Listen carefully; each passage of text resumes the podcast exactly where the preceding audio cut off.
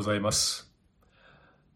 長い夏がようやく終わり、少しずつ涼しくなってきましたけれども、皆さんはお元気でお過ごしでしょうか？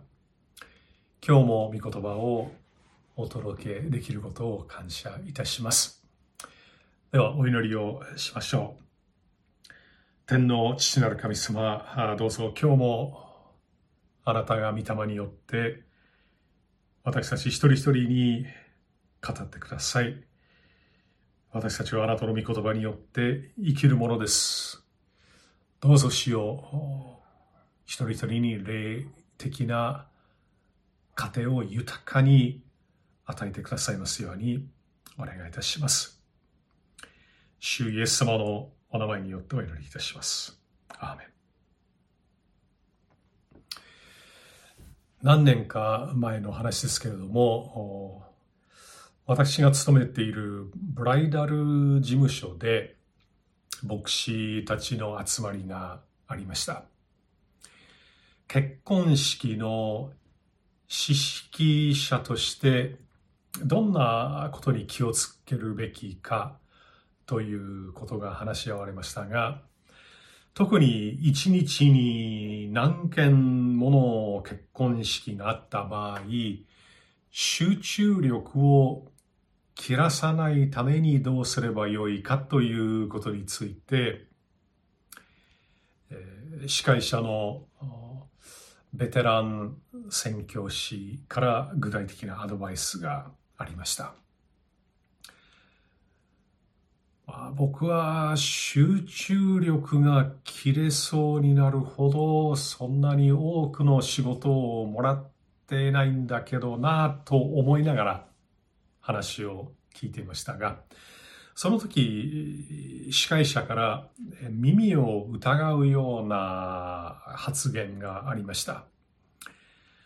私はこの10年間1万から1万5千件ほどの結婚式の知識をやっています。というんです。私はすぐに頭の中で計算しました。月々100件以上の結婚式をやっているということになりますね。私が普段もらっている仕事の10倍です。無意識のうちに妬ましい気持ちに襲われました。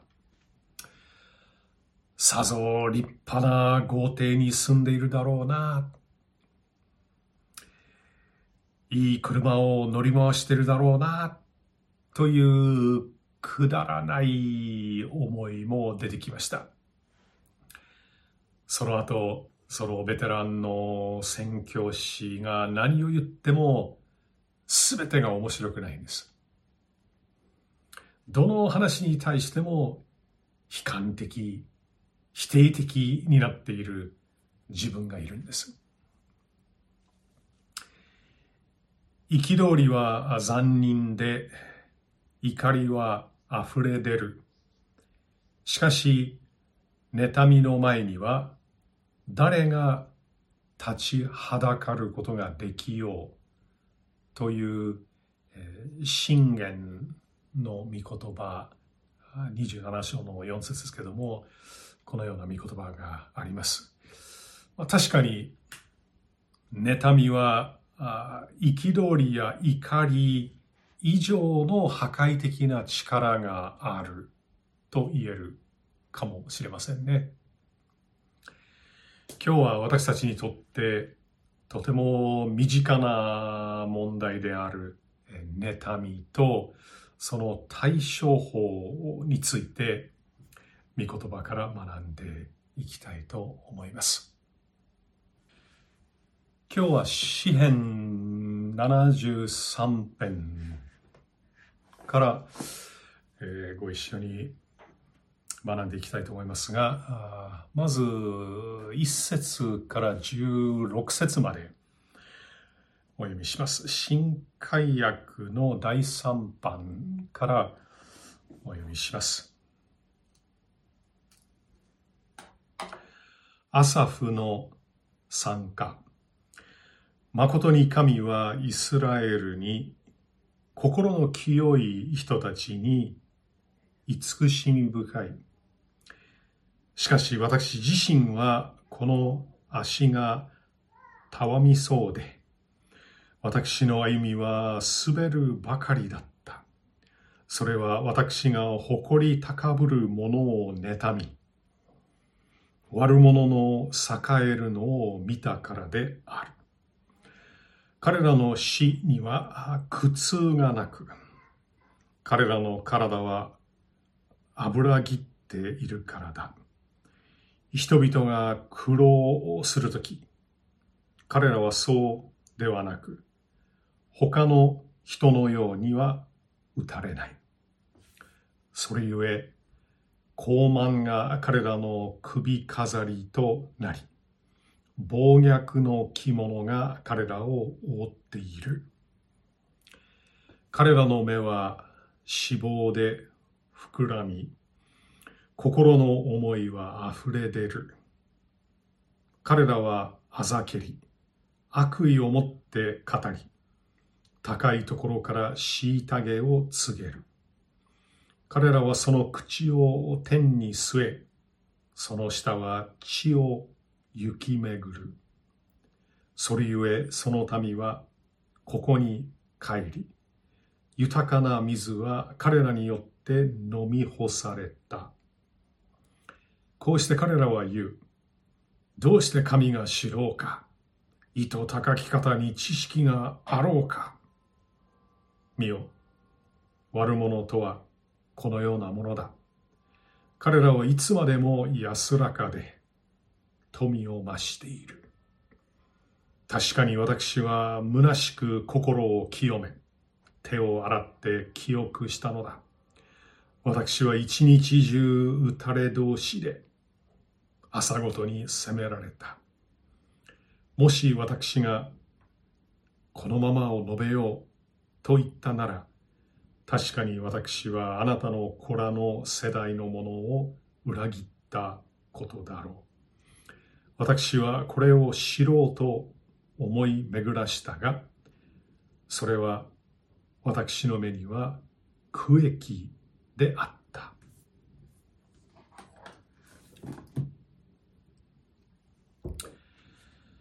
詩編73編はアサフの参加と呼ばれていますが、アサフはダビデ、またソロモン王室に仕えた神殿学隊長の一人であり、作詞作曲、あるいは編集の才能を持っていた人物と考えられています。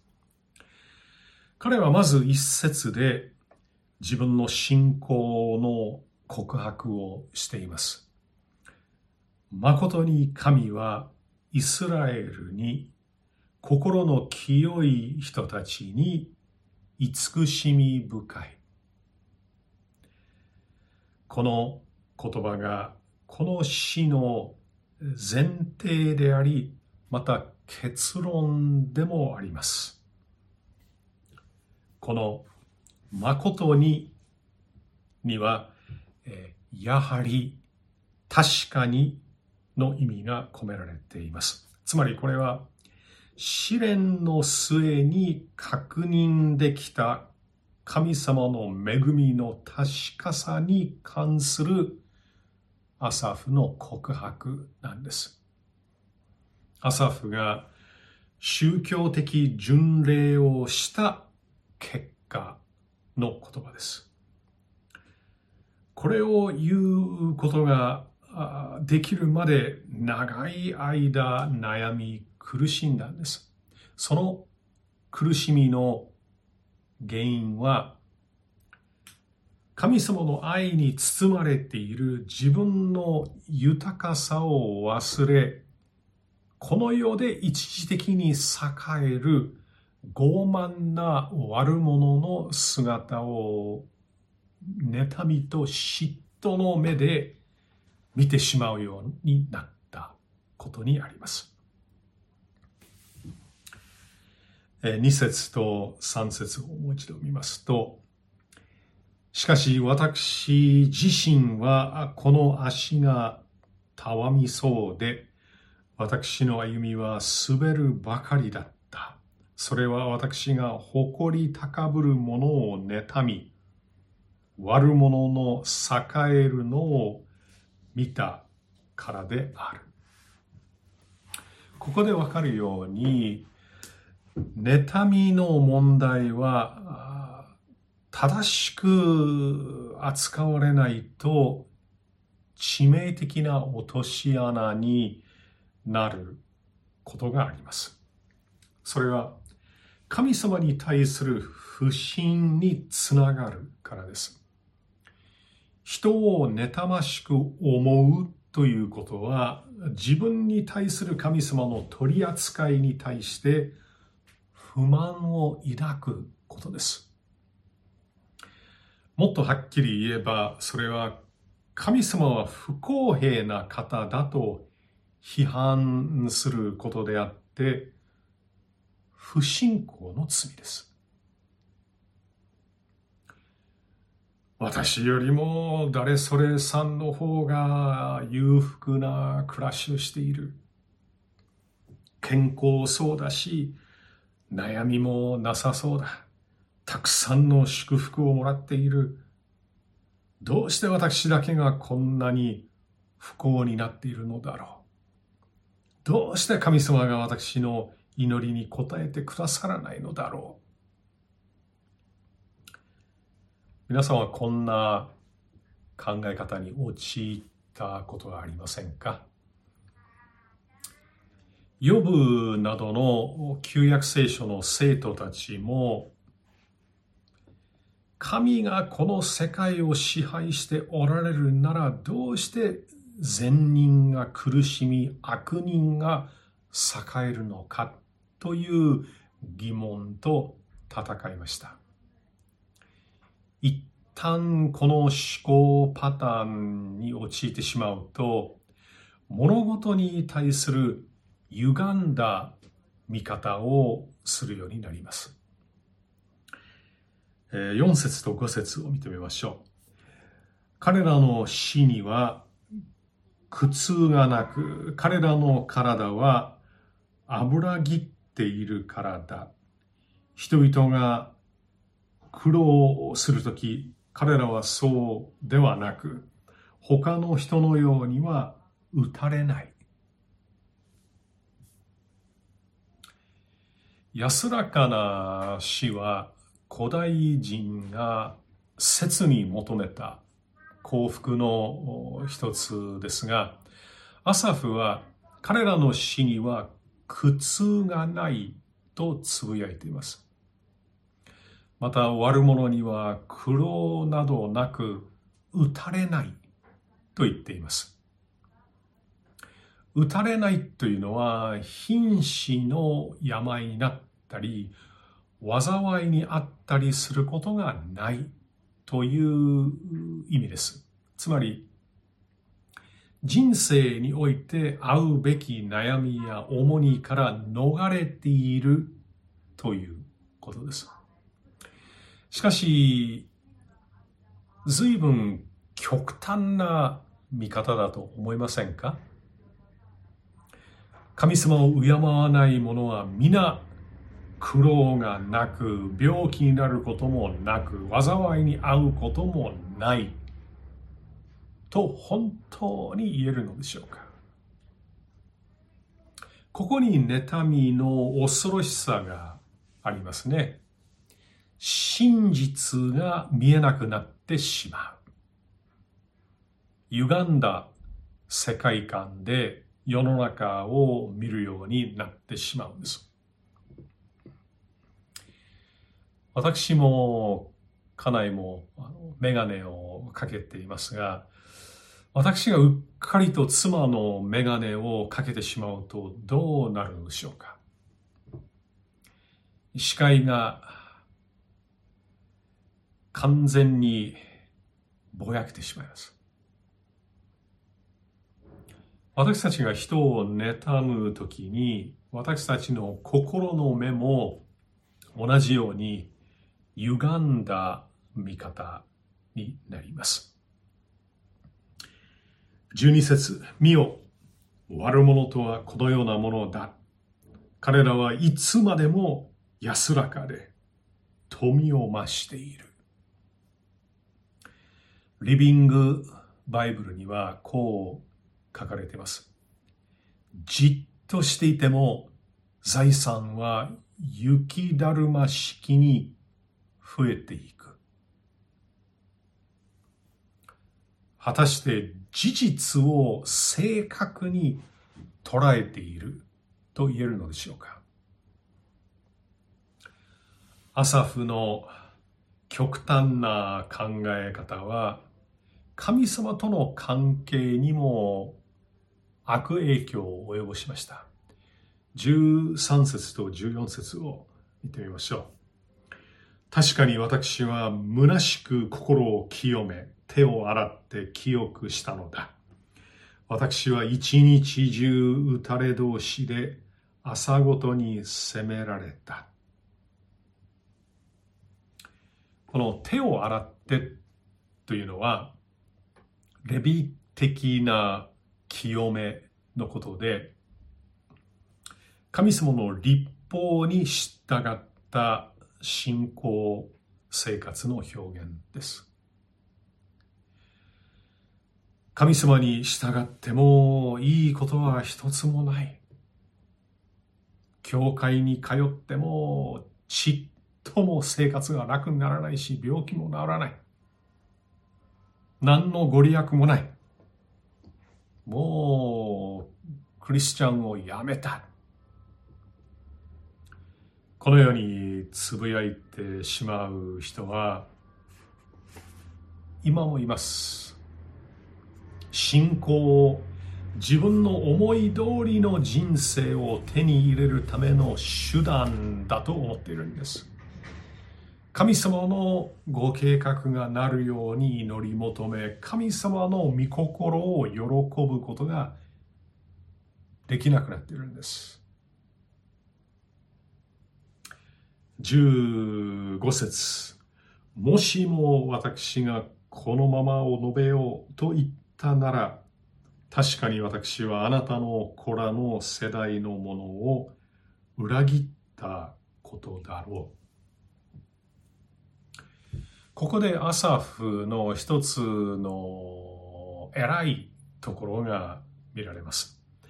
自分の不満や文句や苦々しい思いを若い人々の前で語らなかったことです。どうして語らないようにしたのでしょうか？若い世代につまずきを与えることになると分かっていたからです。私たちもこの配慮に見習うべきです。たとえどんなに苦しくても若い兄弟姉妹を裏切ってはなりません。つまずきを与えてはなりません。自分と神様との関係において問題に対処すべきです。霊的にまだ幼い人を引き込んではならないんです。まあ、これは親子関係についても言えることですよね。時々自分の悩みを子供にぶつける。あるいは子供にいろいろ相談する。母親あるいは父親がいますけれどもそれは本当はやってはいけないことなんです16節私はこれを知ろうと思い巡らしたがそれは私の目には苦役であったアサフは自分の疑問に対する答えを見つけようとしましたができませんでした。それは私の目には苦役であった。なぜ神様を敬わない者が栄えるのか。そのことについて考えれば考えるほど頭が痛くなります。それもそのはずです。人間の理解力をはるかに超えた難問だからです。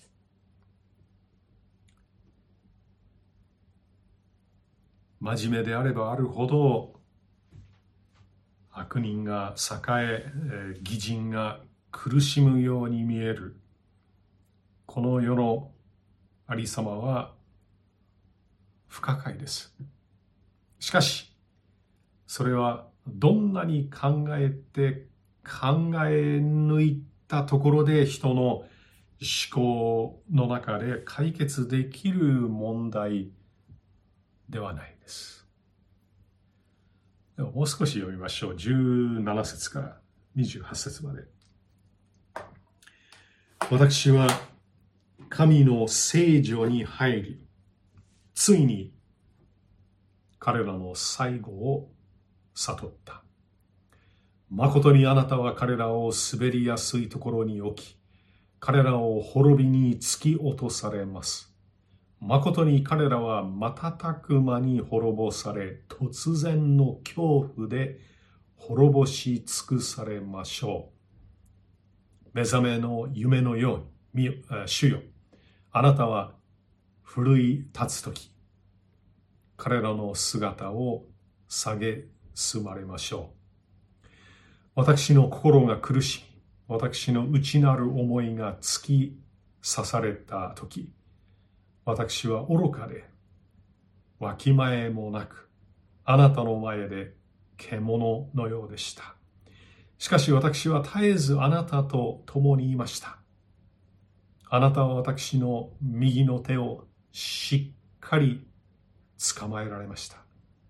あなたは私を諭して導き、後には栄光のうちに受け入れてくださいましょう。天ではあなたの他に、誰を持つことができましょう。地上ではあなたの他に私は誰をも望みません。この身とこの心とは突き果てましょう。しかし神は常しえに私の心の岩、私の分の土地です。それゆえ見よ。あなたから遠く離れている者は滅びます。あなたは、あなたに不誠実なものを皆滅ぼされます。しかし私にとっては、神の近くにいることが幸せなのです。私は神なる主を私の酒どころとし、あなたのすべての見業を語り告げましょう。アサフは解決の道は神様の前にあると確認しました。試練と疑いからの解決は自分の知恵にあるのではなく神様との交わりの中でのみ見出せるものなんです。この17節ですけれども私は神の聖女に入りついに彼らの最後を悟った。神様の御前に出て神様を礼拝しまた御言葉に耳を傾けるときに私たちの世界観価値観物事に対する見方が変わります神様と同じ視点から物事を正確に捉えることができるようになるんですもっとわかりやすく言うと、神様は私たちの弱った視力に合ったメガネをかけさせてくださるんです。悪者はいつまでも栄えることはありません。彼らは必ず神様の裁きを受けます。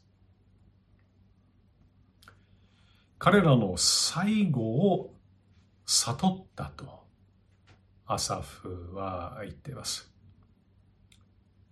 この最後が大事なんです。人生の旅路の途中でどんなに楽しんでも栄えても最後に行き着くところはどこかということです。18節誠にあなたは彼らを滑りやすいところに置き、彼らを滅びに突き落とされます。誠に彼らは瞬く間に滅ぼされ、突然の恐怖で滅ぼし尽くされましょう。えー、詩篇の37編の1節と2節にも似たようなことが書かれています。ちょっとお読みします。悪を行う者に対して腹を立てるな。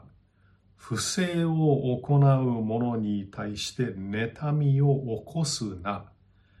彼らは草のように立ち待ちしおれ、青草のように枯れるのだ。青草のようにとは、儚さの表現です。アサフはこの御言葉に従わなかった自分の愚かさを嘆きます。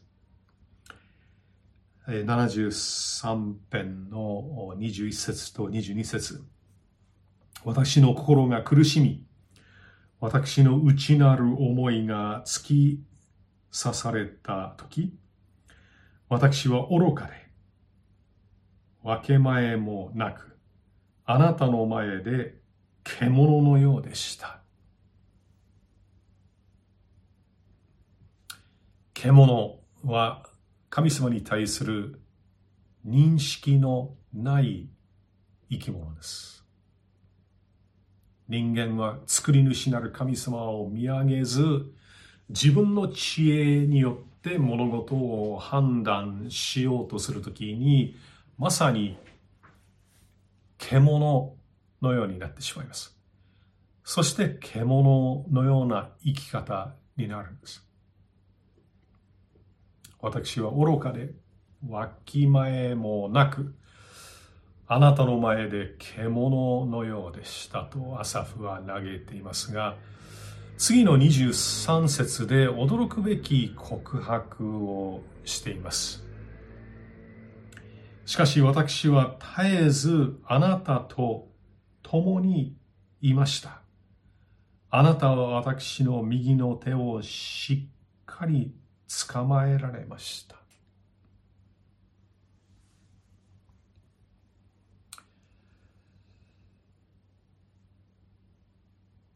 たとえ愚かな獣のような存在になってしまってもアサフは神様から見捨てられませんでした。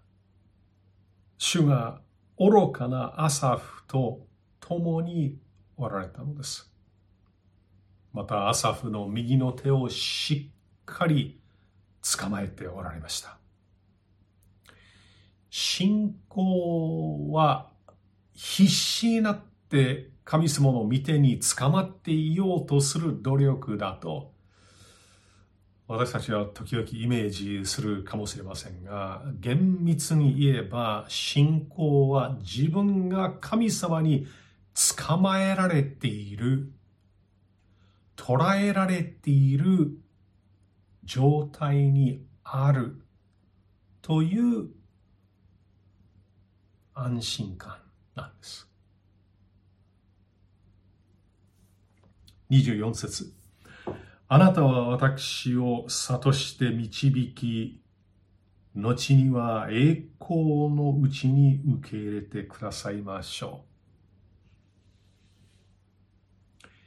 自分が主の御手に捕まえられているということが分かってくると、日々神様に導かれていること、また日常生活の中で起こるすべてのことに神様の目的があるという確信が持てます。苦しいことがあってもそれは神様のご計画の中で許されていることであってそのことを通して自分も成長させられるし神様の栄光が表されると信じることができるんです。そしてあともう一つこの24節の後半のところで、ぜひ注目していただきたいんですが、後には栄光のうちに受け入れてくださいましょうと言ってますね。つまり、この世でどんなに私たちが苦しい思いをしても苦労をしても報われないことがあったとしても最後には神様の天の御国に入ることができます。私たちにはそのような希望が与えられているということを覚えておきましょう。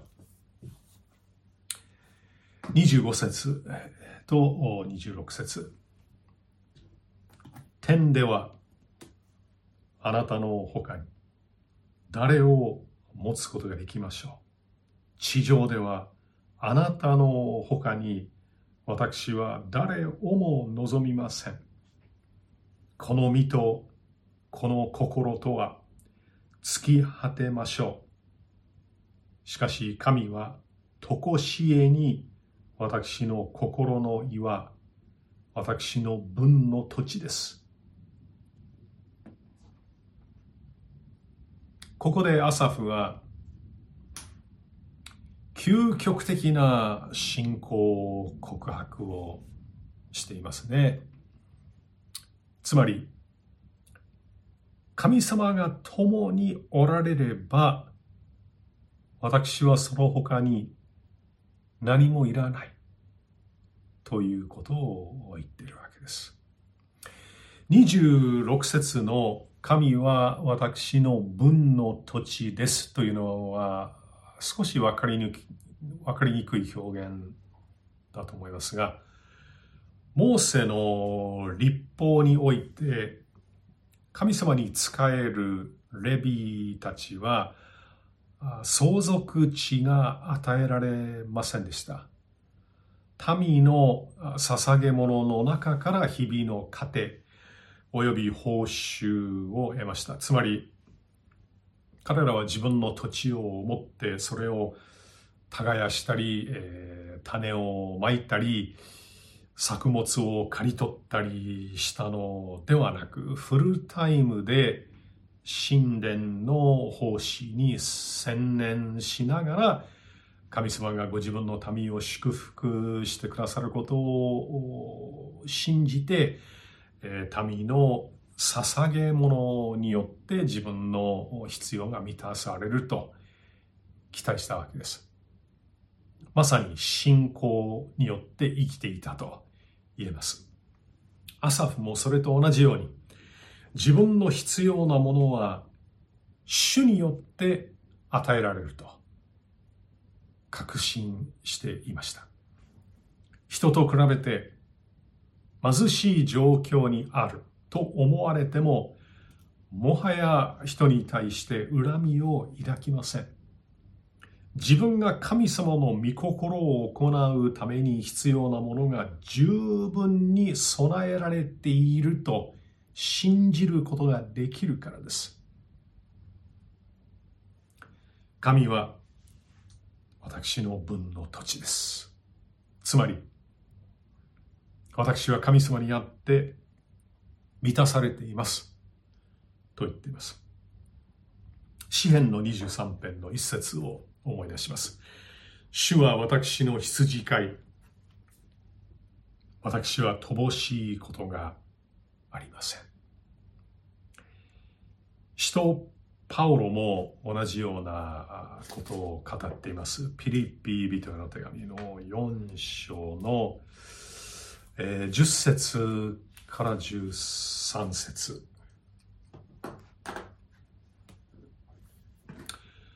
私のことを心配してくれるあなた方の心が今ついに蘇ってきたことを私は主にあって非常に喜んでいます。あなた方は心にかけてはいたのですが機会がなかったのです。乏しいからこう言うのではありません。私はどんな境遇にあっても満ち足りることを学びました。私は貧しさの中にいる道も知っており、豊かさの中にいる道も知っています。また、開くことにも、植えることにも、富むことにも、乏しいことにも、あらゆる境遇に対処する秘訣を心得ています。私は私を強くしてくださる方によって、どんなことでもできるのです。そしてまた19節も読みましょうか。また私の神は、キリストイエスにあるご自身の栄光の富をもって、あなた方の必要をすべて満たしてくださいます。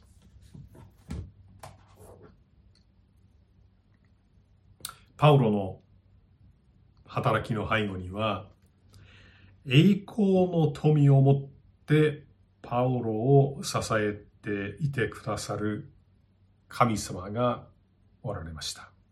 ですから、パウロの伝道活動が経済的な理由で支障をきたしたという記録は聖書のどこにもありません。では最後にこの詩篇73編の28節を見てみましょう。しかし私にとっては神の近くにいることが幸せなのです。私は神なる主を私の酒どころとし、あなたのすべての見業を語り告げましょう。しかし、私にとっては神の近くにいることが幸せなのです。ここにアサフの長い宗教的巡礼のゴールがありました。ここにたどり着くことができたらもう大丈夫です。人間にとっての本当の幸せは栄えることでも裕福になることでも名誉を得ることでも権力を手に入れることでもありません。神様の近くにいることなんです。神様が共にいてくださることなんです。ジョンウェスレーは臨終の時にこう叫んだそうです。Best of all, God is with us. 神が共におられること。これが最高の幸せだという意味です。私たちはどこに真の幸せを見出しているのでしょうか富ですか名誉ですか？それとも神様ご自身ですか？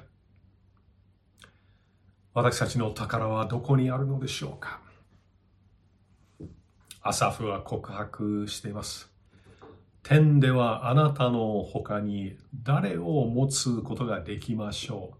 地上ではあなたの他に私は誰をも望みません。神様以上の宝はありません。地上で何を失おうとも神様との交わりがあるなら神様の御手の中で握られ守られ導かれているのならこれ以上の財産はないんです。自分を人と比較して人のことを妬ましく思う必要はありません。あなたは幸せ者です。しかし私にとっては神の近くにいることが幸せなのです。今週もこの御言葉を握りしめながら主と共に歩んでいきましょう。お祈りします。天の父なる神様私たちはアサフと同じような愚かなものです。自分を人と比較して不平不満を漏らしたり人を妬ましく思ったりする。そのような間違いに陥ってしまいやすいものですがどうぞ主よ私たちの罪をお許しください。妬みの罪から私たちを清めてください。そして私たちもアサフと同じように告白することできますように私にとっては神の近くにいることが幸せなのです。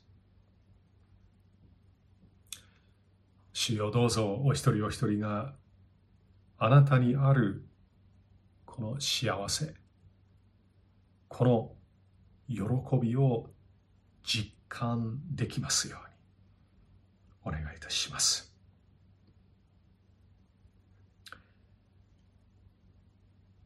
劣等感低いセルフイメージ。いろんな問題で悩んでいる方々がいらっしゃると思います。人と比較して自分はダメだと思っている方もいらっしゃいます。どうぞ神様、今日も御霊によって一人一人の目を開かせてください。自分が主にあって幸せなものだと信じることができますようにお願いいたします。感謝いたします。尊き主イエス様のお名前によってお祈りいたします。アーメン